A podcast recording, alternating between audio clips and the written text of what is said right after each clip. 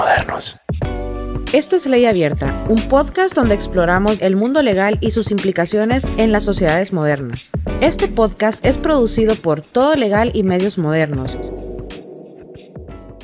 Este programa se hace gracias a... Descubre los famosos postres, desayunos y sándwiches de L'Art du Pen. Visítanos en nuestro local Río de Piedras y prueba el sabor artesanal de Francia en cada bocado. Recién hecho, como debe ser. Tecnocomp, tu puerta de entrada a la tecnología. Únete a nosotros mientras exploras el fascinante mundo de la innovación. Visita nuestras sucursales en San Pedro Sula, Tegucigalpa, La Ceiba y Choluteca para vivir la tecnología a tu alcance. Tecnocomp, por más de 20 años, líder en soluciones tecnológicas. Todo Legal, una empresa hondureña de tecnología que ofrece soluciones de investigación y monitoreo legal para compañías y equipos de trabajo.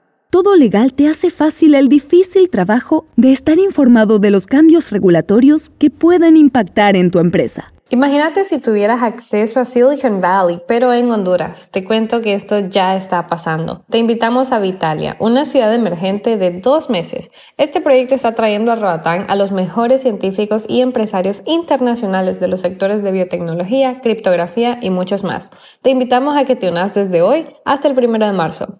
Envíanos un correo a housing.vitalia.city para recibir un descuento para hondureños. Al explorar posibles invitados para los podcasts que producimos en medios modernos, se nos abre la oportunidad de conversar con muchas personas que operan en distintas industrias.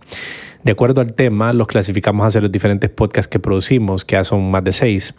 Este episodio es bastante particular. Tiene un componente empresarial o de startup, también tiene un componente financiero, pero en el fondo me parece que es una legal tech. Igual, aquí tenemos al fundador para que nos aclare si esta clasificación que acabo de hacer está bien. Entonces, por esa mezcla de temas, este episodio será compartido en dos programas de la red, en ley abierta y en fundamentos. Cuando inicié a jalar el hilo de esta conversación, que hoy nos tiene grabando este episodio con Fernando Folgueiro de Quanlex, no me quedaba claro qué es lo que realmente hacía esta empresa. Por ahí leí una noticia que decía algo como Quanlex levanta 30 millones de dólares para invertir en litigios. Me pareció bien interesante. A esto se le llama third party funding, o si quisiéramos acoplarlo al español, financiación de terceros para litigios. Acompáñenme para ver de qué trata esto y para escuchar la historia de uno de los fundadores de esta empresa. ¿Cómo está Fernando? Un gusto tenerte por aquí. Un gusto, Rodín. Muchas gracias por la invitación. Contame, ¿crees que está bien esa clasificación que hice? Cuando conversamos me dijiste, nuestra empresa es una especie de bicho raro y yo creo que ustedes mezclan, bueno, una startup naturalmente, pero aspectos como de, de financiación y de una legal tech en el fondo. ¿Está bien eso o no está bien. Es tal cual, dentro de la complejidad de la taxonomía y cómo podríamos encasillar a Qualex, me parece que lo de bicho raro es lo que mejor encaja porque somos por un lado, como dices, una legal tech, o sea, tenemos todo el componente más de startup y todo un desarrollo tecnológico sobre el cual nos apalancamos, pero a la vez también somos un fondo de inversión, somos un fondo de inversión tradicional en esta vertical tan particular que es la inversión en litigios. Entonces, combinamos estos dos mundos de tanto eh, lo que es una startup como lo que es un fondo de inversión. Ok, empecemos pues por el principio. ¿Cómo nace Quanlex? ¿Quiénes son los fundadores y cuándo la arrancaron? Mira, Quanlex nace justo antes de la pandemia, esto es en febrero de 2020. Somos dos fundadores eh, que nos conocemos de toda la vida. Allí eh,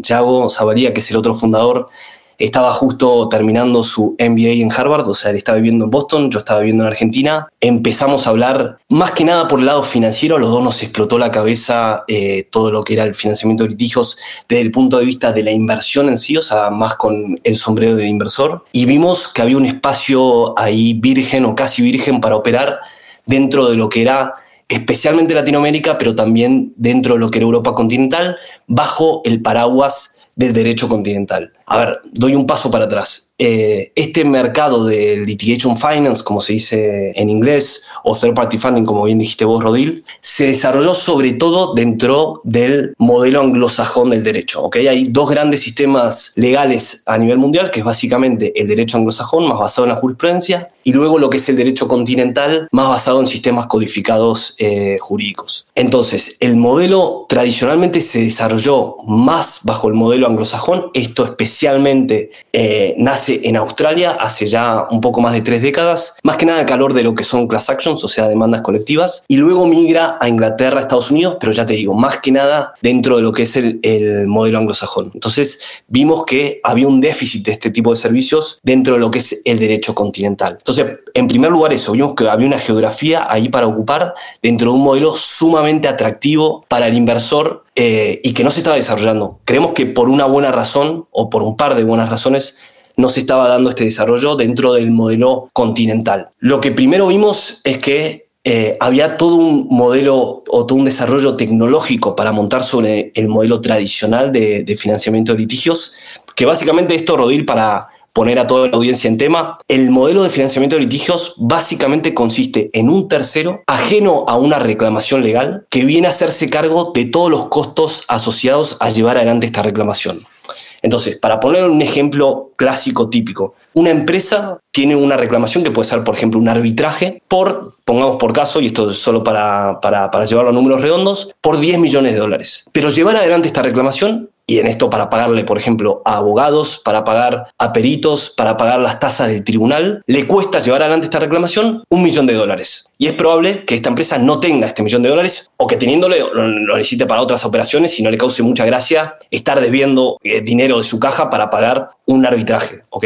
Entonces, acá viene un tercero que lo que hace es costear este millón de dólares a cambio luego de participar de la ganancia, de un porcentaje de la ganancia. Entonces, siguiendo este, este caso en donde se está reclamando 10 millones de dólares, se necesita un millón de dólares para llevar adelante eh, la reclamación, el fondo le dice, ok, yo te aporto este millón de dólares a cambio de que me des luego un 30% del resultado económico. Entonces, si le va bien, el fondo de inversión triplica su, el capital invertido, si le va mal, no recupera nada. Y esto es lo eh, más característico de este tipo de inversión, que es sin recursos, va 100% a contingencia con el cliente sobre el litigio que está financiando. O sea, solamente recupera el capital invertido en caso de tener un resultado favorable sobre este mismo litigio. Con lo cual no es deuda, ¿no? Es, eso es lo más interesante o lo que más eh, resalta por sobre un aporte de capital típico donde tomas como colateral todos los bienes de la empresa. Entonces acá el colateral está circunscripto, restringido únicamente al litigio en sí. Este es el modelo clásico. Y como te decía, ahora sí retomando el hilo de, de lo que te decía anteriormente, esto se desarrolló muy fuertemente dentro del modelo anglosajón, pero había un déficit especialmente en Latinoamérica, donde hay muy pocos fondos operando y generalmente de forma más doméstica, o sea, circunscrito a los países de donde surgieron. Y en Europa continental sí había un poquito más de, ruido, pero aún, si lo comparas con el, con el modelo anglosajón, con el mercado anglosajón, eh, todavía de forma mucho más deficitaria. Entonces, vimos que, había un mercado casi virgen y sumamente atractivo para estar operando, con lo cual esta fue, si querés, nuestra primer, eh, viste, aha moment, de decir, ok, acá hay un, una geografía que es súper interesante, que hay un mercado muy grande, si tomas en cuenta estos dos continentes, tanto Europa continental como eh, Latinoamérica, y que encima vimos que había un, una capa de tecnología para montar encima, y acá entra más la parte de Legal Tech, de, startup, porque eh, ya hace unos años, y también acelerado por, por, por, la pandemia y por todo lo que pasó luego del COVID, todas las bases judiciales virtuales se fueron eh, digitalizando, con lo cual había mucha data que estaba esperando ser sea, había información de casos que podrían ser relevantes para nosotros, que nosotros podríamos atacar deliberadamente. El modelo tradicional es cuando te viene un cliente, vos lo esperás de brazos cruzados, te toca la puerta, te dicen, tengo este litigio, a ver, ¿me lo financias o no lo financias? Ve los méritos y después decides si lo financias. Nosotros, obviamente que ese modelo nos, nos encanta, lo llevamos adelante, pero invertimos el embudo al nosotros conectar nuestro algoritmo en las distintas bases judiciales virtuales e ir deliberadamente atacando los litigios que pueden ser interesantes para nosotros. Obviamente que esto conlleva toda una complejidad desde el punto de vista técnico, que es que le tienes que decir al algoritmo cuáles son aquellos litigios, ¿no? Entonces, en base al monto, a la instancia en donde se encuentra, el tipo de demandado, que tenga solvencia, una serie de factores que nosotros consideramos, vemos si el litigio es relevante y atractivo para nosotros o no lo es y vamos directamente hacerle el outreach. Además, esto es especialmente relevante para los países donde operamos nosotros porque se da una diferencia bastante marcada con respecto al mercado anglosajón, que es el siguiente. En los países donde nosotros operamos, y especialmente eh, dentro de los juicios de jurisdicción ordinaria, o sea, los juicios que van a través de, de, la jurisdicción doméstica ordinaria de cada país, suelen llevar mucho tiempo, con lo cual eso es un factor para cualquier fondo de inversión que al fin y al cabo está gestionando capital de otros y tiene que hacer rendir ese capital y el dinero en el tiempo obviamente cuenta, o sea, el tiempo es un factor fundamental al momento que vas a retornar la inversión. Si son tiempos muy dilatados, te termina diluyendo demasiado la TIR, con lo cual termina siendo muy poco atractiva. Y ese creemos que es una de las, de las razones principales por la cual no se desarrolló este modelo dentro del derecho continental y especialmente en Latinoamérica, donde los procesos judiciales son especialmente lentos. Entonces, nosotros lo que hicimos fue agarrar estos litigios ya empezados y no ya ir a financiar los costos, que este es el modelo tradicional, que de vuelta quiero recalcar que nosotros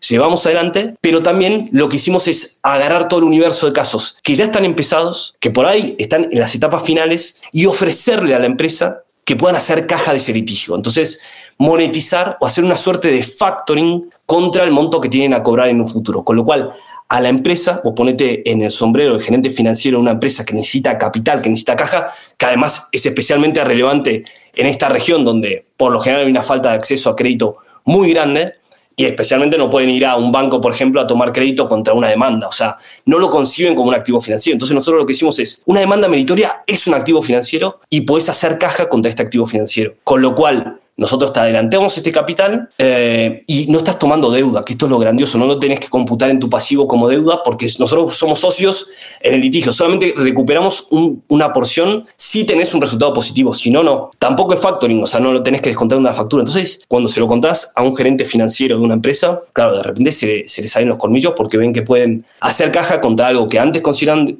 parte de su pasivo y ahora lo pueden considerar como un activo financiero en sí al litigio. Como te decía, empezamos en principios de 2020, febrero de 2020, mi, mi, socio que estaba, que estaba en Harvard terminando su MBA, bueno, obviamente con todo este background financiero, pero además él es ingeniero y se ocupó eh, de un primer momento en desarrollar eh, de forma embrionaria todos estos algoritmos. Hoy en día tenemos un equipo de developers que, que los perfecciona y los enchufa en los distintos países donde estamos hoy en día operando, pero bueno, un poco también para complementarte la visión del equipo y, y, y un poco la parte de, de los dos fundadores como te decía, eres ingeniero mecánico, después estudió su MBA. Yo soy abogado, también tengo un perfil un poco extraño porque también estudié psicología, o sea, me recibí de Derecho y de Psicología, y después estudié Economía Aplicada, y de hecho llego a esto de Litigation Finance básicamente a través más de la economía y de las finanzas que, que del derecho, pero bueno, obviamente que por mi background de abogado había hay una compatibilidad bastante obvia. ¿Y qué hacías antes de arrancar con Lex, Fernando? ¿En qué, en qué estabas? ¿Estabas estudiando o ya estabas eh,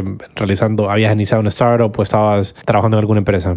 Uf, mira, o sea, bueno, también tengo un pasado bastante ecléctico. Justo antes de empezar esta, eh, de empezar Quanlex, estaba en otra startup que también había fundado junto a mi hermana. Eh, éramos tres socios, la startup eh, se la terminamos cediendo a este tercer socio. No tenía nada que ver con, con el mundo legal, de hecho era un marketplace para, para ropa usada, o sea, no tenía nada absolutamente que ver, pero lo que sí mantenía una transversalidad con, con, lo que luego fue Quanlex es básicamente la parte de la startup que me enamoró eh, esto de, de, de, fundar una empresa, de crear algo de cero, de crear un mercado de cero y, y bueno, la locura que se vive en, en, una startup. La verdad que eso sí se mantiene y, y, creo que el parangón es, por más que la materia sobre la cual estás trabajando eh, no sea similar, al fin y al cabo el día a día termina siendo bastante, bastante parecido. Financiar litigio, reclamaciones, eh, situaciones legales y convertirlas en un activo, ese, esa es la premisa ¿verdad? sobre la cual se construye este modelo y hay varias cosas ahí que se, se desprenden y varias cosas que podemos analizar. Entonces, ok, esta noticia que yo leí, 30 millones que ustedes levantaron, es para no es para financiar propiamente la startup como tal, sino es para posicionarlo, es como una forma de colocar eh, estos fondos en los litigios que ustedes identifiquen en su, a través de la tecnología y a través del, del análisis que realizan el equipo, del cual también vamos a conversar un poco, y colocarlos en estos, en estos litigios eh, visualizados como un activo y que pues van a generar un retorno. Estuve leyendo por ahí que los retornos en este tipo de, vehículos financieros están siendo muy atractivos y están siendo mmm, bastante más atractivos que otros vehículos financieros tradicionales. Eh, ¿Nos pudieras contar un poquito de eso? El último levantamiento de capital, que sería para nuestro segundo fondo de inversión, fue de 30 millones de dólares, que es distinto, y por eso acá te digo que somos un híbrido, un bicho un poco raro, al financiamiento que puedes obtener, por ejemplo, de, fondos de venture capital. Entonces nosotros hace ya un par de años que hicimos nuestro levantamiento con fondos de, Venture Capital, por ejemplo, con The Legal Tech Fund, con Carado Ventures, con J Ventures, con FD Labs, bueno, distintos fondos de Venture Capital que lo que hacen es invertir en la compañía en sí y sobre todo en el desarrollo tecnológico. ¿okay? Entonces eso nos, a nosotros nos da aire, sobre todo para operar y no estar pensando solamente en captar litigios para el fondo, el vehículo que estemos administrando, sino para hacer inversiones dentro de la empresa y de vuelta, sobre todo en tecnología, que son muchas veces se ven materializadas a largo plazo, sin estar dependiendo únicamente de lo que podemos recolectar de los litigios. Como te decía, este segundo fondo por el cual hacías referencia, que fue por 30 millones, eh, es exclusivamente para invertir en lo que es nuestro underlying asset, o sea, nuestro activo subyacente, que son los litigios. Eso entonces para para diferenciar un poco los, los stakeholders que tenemos dentro de Quanlex. Luego, eh, Rodil me, me preguntó si me fue la, la, ¿Qué, retorno, ¿Qué retorno ofrecen ustedes en este vehículo? Ok, obviamente que no es que ofrecemos un retorno como si fuera una tasa de interés atado a, un, no sé, cómo puede ser un bono en una compañía o algo parecido, sino que el inversor que entra con nosotros eh, va a invertir con nosotros y, entra con la estructura de fees típica de un fondo, por ejemplo, de private equity, que es 2 en 20, y nosotros sacamos el 20% de lo que eventualmente obtengamos como ganancia, asegurándole previamente al inversor lo que se conoce en la jerga como un hurdle rate del 12%. Dicho esto, te puedo hacer un pequeño repaso de dónde venimos nosotros y también de lo que es la industria en sí, porque, a ver, esto es una industria y acá un poco fue lo que primero nos llamó la atención a mi socio y a mí, de lo atractivo que estaba haciendo por el perfil de retorno que veías en los fondos que tienen cotización pública. Hoy en día en la industria de litigation finance hay cuatro fondos que tienen cotización pública, con lo cual puedes acceder a sus estados financieros. El más conocido de todos se llama Burford y ellos ya vienen hace varios años cotizando en bolsa, hace más de, de 20 años cotizando en bolsa o sea, que tiene mucho track record y ellos, por ejemplo, tienen una TIR histórica del 27%. Después tenés un fondo como Manolete que cotiza en, la Bolsa de Londres que tiene una TIR del 131%, con lo cual, como podés ver, son TIR sumamente atractivas, ¿no? o sea, después hablamos también de mm, una TIR eh, LCM, si no me equivoco, tiene una TIR del 78%, OVNI, si no me equivoco, también una histórica del cerca del 60%, con lo cual se pueden ver eh, retornos muy, muy interesantes y si lo comparas, haces un benchmark con cualquier otro activo, obviamente que está por encima de, la mayoría de los activos que puedas eh, llegar a comparar. Esto por el lado del retorno. Obviamente que la otra variable que se suele fijar un inversor es la parte del riesgo, ¿no? Y acá creo que es lo más interesante todavía, pero por ahí es lo más difícil de comprender o lo más contraintuitivo, porque Vos vas a decirle a un inversor, vas a invertir en un litigio y suena como algo muy riesgoso, sobre todo que está yendo 100% a riesgo con el cliente. Entonces, eh, puede ser percibido a primera vista como algo sumamente riesgoso. ¿Qué es lo que lo hace poco riesgoso? ¿Qué es lo que hace sumamente interesante con esta variable de riesgo? Que es que cada litigio tiene un riesgo idiosincrático al litigio que puede ser percibido como alto. Obviamente que ahí entra en juego la diligencia de cada fondo al momento de analizar los riesgos y los méritos de cada caso. Y nosotros desde Quanlex, y esto yo creo que es bastante transversal a toda la industria, somos muy, muy exigentes con los méritos de caso. O sea, tenemos que ver que el caso tenga mucha viabilidad desde el punto de vista jurídico y que las chances de éxito sean muy altas, ¿no? O sea, nuestro negocio no es financiar demandas eh, que, están interpuestas porque sí, que muchas veces se, toman por superfluas, sino justamente aquellas que tengan sustancia, que tengan méritos, que veamos que las chances de ganar son altas. Con lo cual, bueno, esa es una primera forma de mitigar el riesgo. Pero lo que es lo más interesante es que no comparten un riesgo sistémico las demandas. Entonces, ¿cómo le va a demanda A que financiaste y cómo le va a demanda Z que financiaste?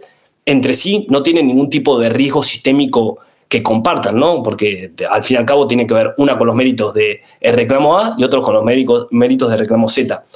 A diferencia de cualquier otro tipo de activo que sí, y esto en la jerga financiera se conoce como riesgo sistémico, comparten un riesgo sistémico. Quiero decir, si vos estás invirtiendo a través de un fondo, por ejemplo, de private equity que invierte en Latinoamérica en la industria energética, bueno, le va mal a empresa A porque cambió la regulación de la energía en Latinoamérica o en ese país en particular, también es probable que le vaya mal a empresa C, ¿ok? Entonces, o en las esa falta de, tecnología, Por ejemplo, en las empresas de tecnología, que usualmente cuando hay un impacto en, en la industria tecnológica, eh, impacta en la mayoría de empresas y eso hace fluctuar el precio de, de, la acción en la bolsa. Exactamente, con una sola variable. Por ejemplo, las empresas tecnológicas están muy expuestas a la tasa de interés. Entonces, hay una suba de interés, por lo general se ven bastante perjudicadas. Entonces, con una sola variable, con una sola decisión de un banco central, ya tenés así, hay un impacto sistémico que, termina de vuelta impactando todo. Con lo cual hay una correlación bastante alta.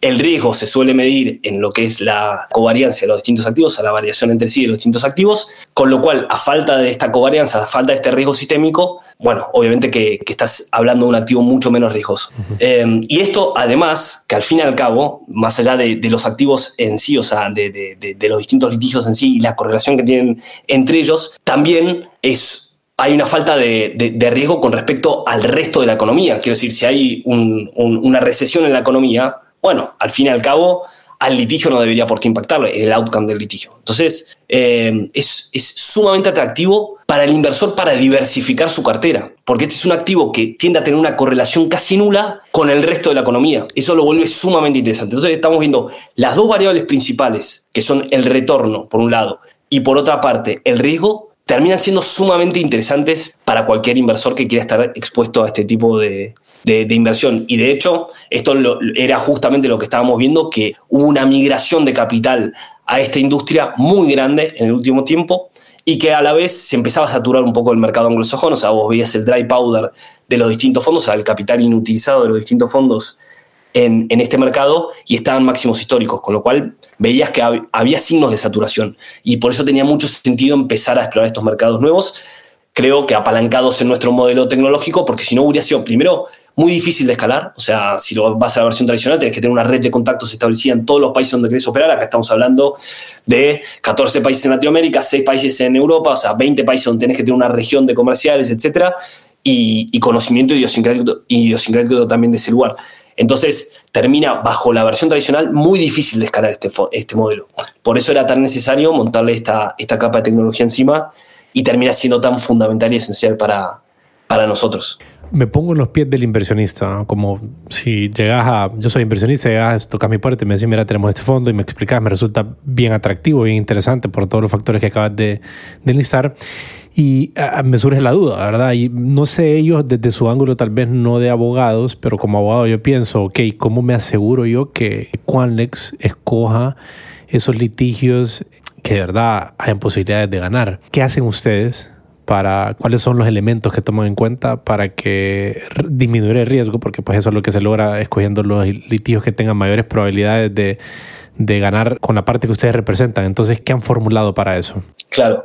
Bueno, ahí entra la gran innovación del algoritmo, en primer lugar, que es esto que te comentaba antes. Nosotros tenemos un algoritmo que scrapea, que hace todo un screening sobre las distintas bases judiciales virtuales de todos los países donde operamos y va identificando litigios que pueden ser relevantes para nosotros. Pero claro, con la particularidad de agarrarlos ya en etapas bien avanzadas, con lo cual, si vos ves las etapas bien avanzadas, estás viendo la gran parte de las cartas sobre la mesa, a diferencia de un modelo tradicional donde te tocan la puerta con una idea para empezar un litigio por una reclamación que surgió a partir de determinados hechos, donde en primer lugar solo tenés la visión de una de las partes, o sea, te falta obviamente todo lo que puedas llegar a responder y contraargumentar la contraparte, a diferencia de si ya lo agarras empezado con la contestación sobre la mesa, o muchas veces eh, y esto tenemos dentro de nuestro portfolio varios casos que son así, con ya sentencia final y es solamente una cuestión de tiempo, ¿no? Entonces, al fin y al cabo, muchas veces... O sea, solo falta la ejecución. Exactamente, muchas veces tenés... Y ustedes le dan el factor, básicamente les adelantan la plata, flujo de caja para ellos positivo y belleza para todos. Exactamente, exactamente. Por ejemplo, tenés muchas demandas contra entidades estatales que el Estado tarde o temprano te va a pagar, más tarde que temprano, y esa es parte del problema. Entonces, por ahí la, la empresa quiere hacer caja ahora, y nosotros eh, le, proveemos ese capital. Pero el riesgo jurídico, fíjate que se ve mucho más mitigado que en el modelo tradicional. Entonces, esa es la principal forma, si querés, de, mitigar nuestro riesgo, nuestra principal ventaja competitiva que al agarrarlo ya empezado y con todas las cartas o la mayor parte de las cartas sobre la mesa, bueno, mitigamos mucho, diluimos mucho el riesgo intrínseco a cada litigio. Nosotros, además, y esto, Rodil, voy a hacer también claro, hacemos el financiamiento típico clásico del modelo tradicional y obviamente que ahí nuestro nivel de análisis tiene que estar mucho más eh, en sintonía o, bueno, con los estándares de, los fondos tradicionales, porque, bueno, obviamente que ahí sí operamos de manera tradicional y ahí tenemos nuestro equipo legal que hace todo el underwriting del litigio y obviamente que somos muy exhaustivos, diligentes al momento de ver todos los méritos del caso y también muchas veces externalizamos parte de este análisis en la firma jurídica de, cada país. Mm. Eso depende de, cada caso y, y por cada situación. Pero, y volviendo al análisis en sí, nuestro análisis se da en tres ejes fundamentales, y esto en cualquier caso sea como sea el sourcing, tanto a través de la vía tradicional como a través de nuestro algoritmo, se da en tres frentes, que uno es lo que te mencionaba del mérito jurídico, o sea, la viabilidad eh, fáctica del caso, o sea, analizar desde el punto de vista jurídica qué tantas chances de éxito le vemos. Ese es el primer eje que por ahí es el más obvio de todos. En segundo lugar, eh, analizamos la cuestión del tiempo, que como te decía también para nosotros es fundamental. Al fin y al cabo, nosotros tenemos que reportar en términos de TIR y la TIR se ve impactada por el tiempo, además de por el retorno. Entonces, el tiempo termina siendo un factor para nosotros fundamental y en ese sentido también tenemos construidos distintos modelos que nos dan predicciones sobre, tomando en cuenta cada variable de los distintos casos, cuánto podría llegar a tener de tiempo de resolución o de cobro, de cobro efectivo. Entonces el tiempo es un segundo eje que para nosotros es fundamental. Y acá fíjate que si vas a un modelo más tradicional, vos al fin y al cabo te estás valiendo de la experiencia de un abogado que siempre va a ser limitada. O sea, un, abogado pudo haber visto, no sé, decenas, cientos, en el mejor de, los casos, de casos parecidos con variables determinadas que pueden llegar a ser o no parecidas y te va a dar una estimación temporal. Muy distinto es si agarras data points muy específicos, que eso es lo que podés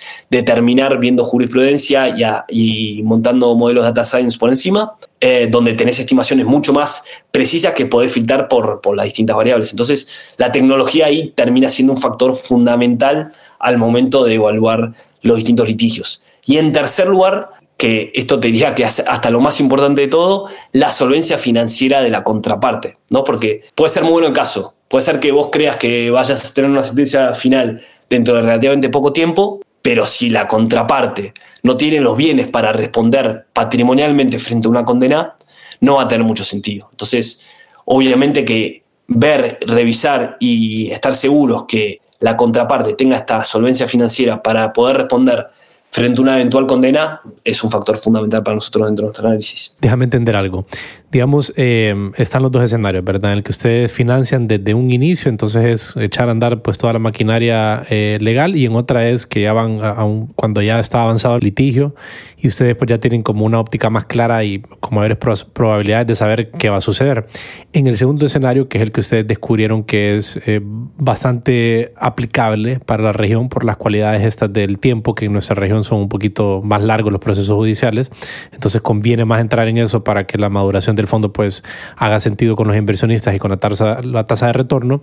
En este escenario, ustedes revisan expedientes con una firma local, me imagino. Ahora, me imagino que tienen, eh, eh, scrapean información y hacen un proceso de screening y identifican una serie de, posibles deals. ¿Le llaman ustedes deals? Eh, es una pregunta. Para, como, así como un, como un, un VC le llama al, flujo de deals, Al, al deal flow. Ustedes también le llaman igual. Exactamente. Ok.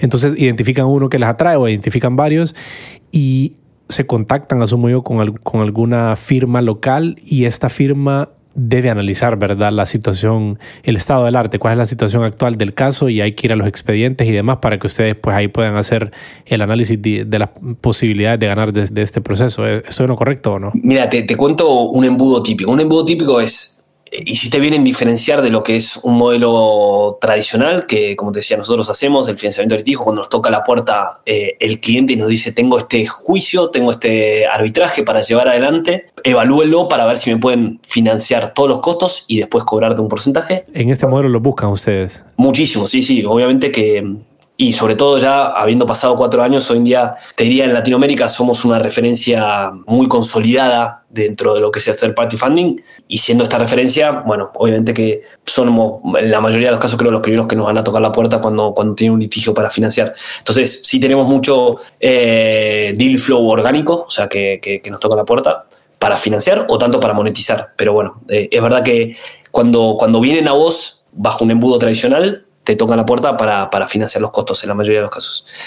Ahora, Esa es una puerta de entrada. La otra puerta de entrada, como bien decías vos, es cuando nosotros a través de nuestro algoritmo identificamos un litigio que puede ser relevante para nosotros en función de varios parámetros y factores y nosotros ahí deliberadamente contactamos. En cualquiera de los dos casos, nosotros después hacemos una revisión interna exhaustiva, más allá de lo que en un caso hizo el algoritmo y más allá de lo que en otro caso nos presenta como información al cliente, hacemos una información in-house sumamente exhaustiva de eh, todo, como te mencionaba, tanto de los méritos del caso, tanto de la cuestión temporal como de la cuestión de la solvencia financiera. Se tienen que alinear estos tres factores, con lo cual si uno de estos tres factores no está alineado, ya el caso no va a tener sentido para nosotros. O sea, si el caso tiene mérito jurídico, pero no tiene forma de cobrarle luego a la contraparte, no va a tener sentido. Si tiene forma de cobrar a la contraparte, pero no tiene ningún mérito jurídico, menos todavía. Y bueno, obviamente que la cuestión de, de los tiempos esté alineada. Sea, que Entonces, de alguna manera simulan el juicio, digamos que eso es lo que hacen, intentan hacer. Exactamente, o sea, nosotros ahí hacemos una evaluación exhaustiva, se presenta frente al comité y la idea es que cuando tenemos estas reuniones de comité donde se presentan los casos, se cascotea el caso, o sea, se, se, hace una suerte de simulación viendo todos los riesgos y dudas, todos los puntos ciegos que podamos tener y se van encontrando todos los agujeros que, que puede haber surgido que la persona o el grupo de personas que evaluó el caso capaz que no lo vio. Si acá vemos que igual sobrevivió a este cascoteo, ahí sí ya trabajamos sobre una oferta. Entonces ahí le pasamos una oferta al cliente, básicamente repasando los términos económicos, cuánto podríamos llegar a, a, financiar, cuánto nos podríamos llegar a quedar del porcentaje económico del litigio, y ahí básicamente queda del lado del cliente. Si el cliente acepta la oferta, en muchos de estos casos lo que hacemos es hacer una segunda validación con alguna firma local para básicamente asegurarnos que haya visto lo mismo que nosotros vimos y que nosotros no tengamos ningún punto ciego, que nosotros no nos hayamos perdido de ningún tipo de, riesgo percibido. Bueno, entonces básicamente como una legal opinion o due diligence de validación sobre lo que nosotros ya previamente analizamos. Ese sería un embudo típico, el ciclo de vida típico de, de, un caso. Que todo esto, y creo que esto es algo que sí realmente nos caracteriza, en gran parte también apalancado sobre la tecnología, es ser muy rápidos. O sea, al momento de, dar inputs, al momento de darles una devolución al cliente, por ejemplo, internamente tenemos un benchmark de que no pasen nunca más de tres semanas desde que se nos presenta la información hasta pasar una oferta. Obviamente en caso de, avanzar con el caso. Tratamos de, que este ciclo de vida del caso no, no se termine dilatando en varios meses ni nada. O sea, tratamos de, si es por no, decírselo enseguida y si es por sí, a cabo de un máximo de tres semanas, estar ya pasando una oferta económica.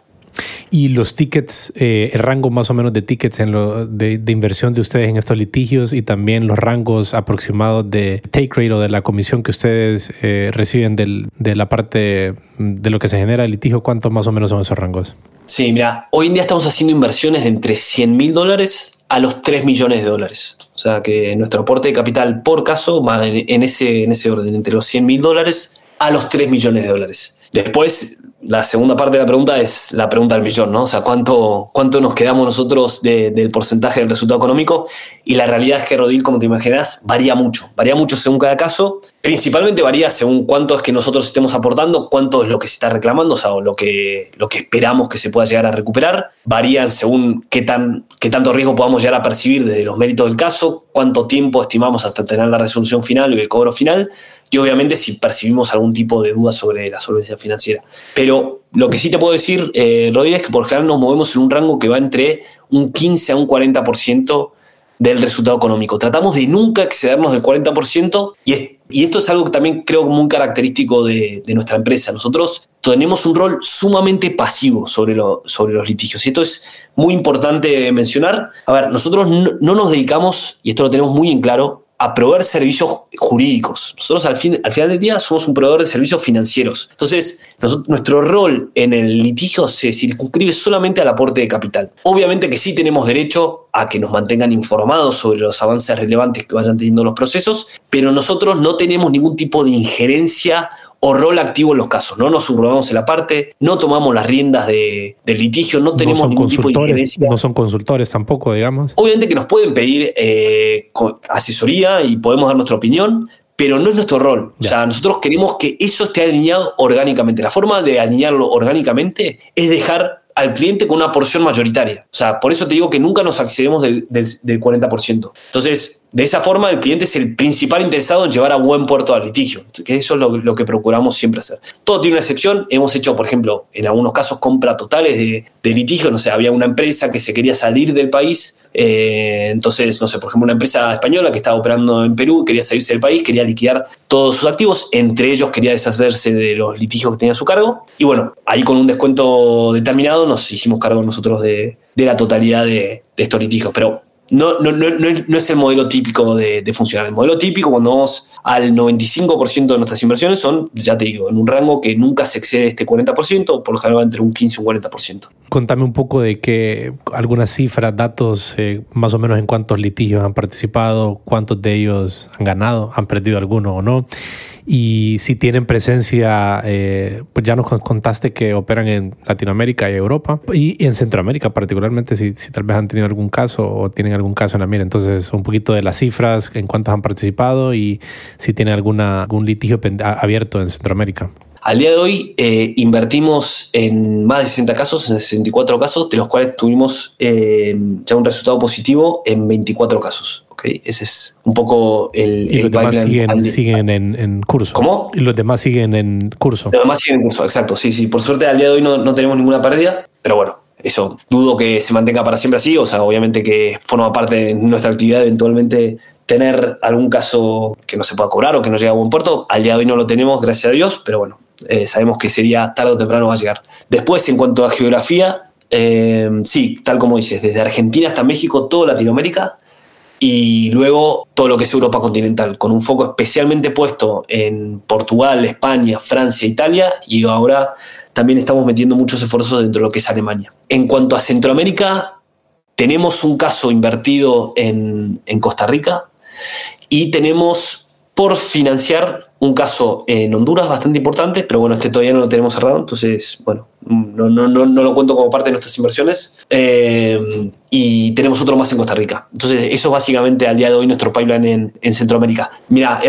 justo Centroamérica es un, es un, lugar donde estamos teniendo muchos esfuerzos para seguir eh, metiendo recursos, para seguir operando y creo que en los años por venir va a ser bastante relevante o más relevante lo que es hoy en día dentro de nuestro portfolio, porque creo que es una, una, región sumamente interesante, donde hay un caudal de litigio sumamente interesante y bueno, donde obviamente creo que hace falta también eh, muchas veces para las empresas obtener esta liquidez, entonces creo que se conjugan varios factores que, van a hacer que, bueno, que operemos con un poco más de ayuda. Claro.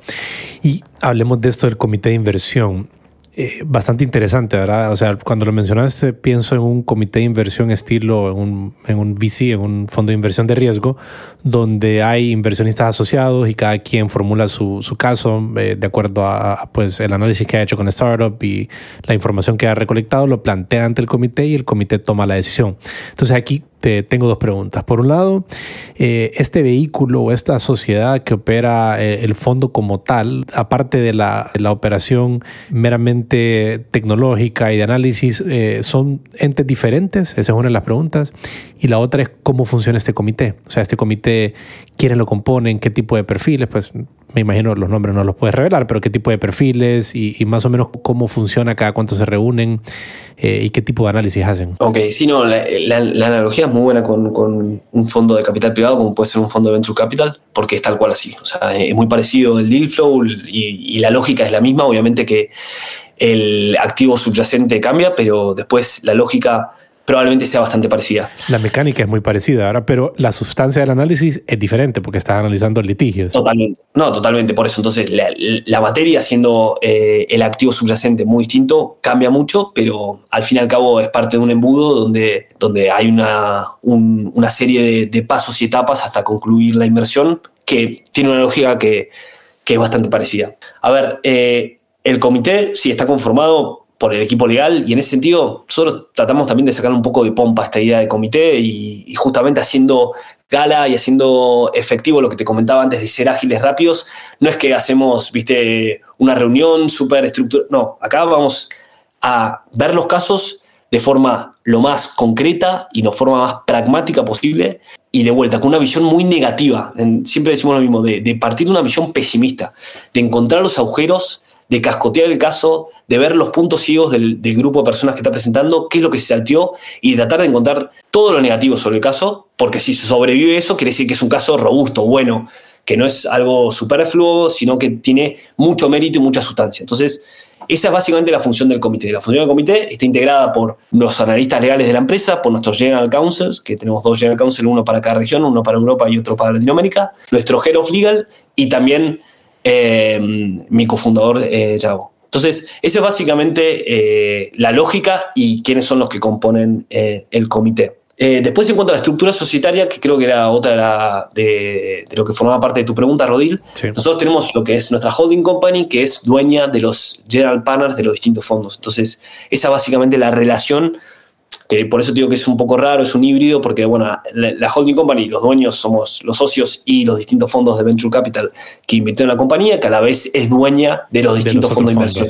Pero no es mucho más compleja que eso. Entonces, y esto lo digo porque también, y es un poco lo que nosotros nos queremos despegar de hacer valer nuestro componente de, de, startup, de empresa de tecnología y operar bajo esa lógica, ¿no? No estar, viste, con mil stakeholders que tenés que pasarlo por un comité que se reúne una vez por mes, que tiene que pasar 100.000 loops antes de ver el caso, ni que hablar de aprobar el caso. Entonces, no, nosotros somos ágiles, rápidos al momento de operar y justamente que eso, creo que eso está en gran parte apalancada por, por, nuestra estructura. Y cada uno de estos fondos tiene un grupo diferente de, partners, ¿no? ¿Así funciona? E, exacto. Ok, o sea, entonces ese fondo de 30 millones es diferente los partners que los general partners que los que conforman el fondo anterior que levantaron para los litigios. O sea, el General Partner, en verdad, los dueños del General Partner son los mismos, que es Juan Lex eh, como holding company. Después lo que son los Limited Partners, que son los inversores en sí, son distintos, lo que sí te diría que hay una superposición eh, muy grande. O sea, los que invirtieron en el primer vehículo, eh, casi el 100% volvieron a invertir en el segundo vehículo, porque obviamente que con los retornos y todo, creo que están todos muy conformes, o sea, con, la performance que, que, viene teniendo el fondo. Entonces, resultó muy atractivo entrar también a este segundo vehículo y también sumamos a, a nuevos inversores. Partners. Y el, comité de análisis es uno solo, ahora para decidirlos en qué, qué litigio invertir.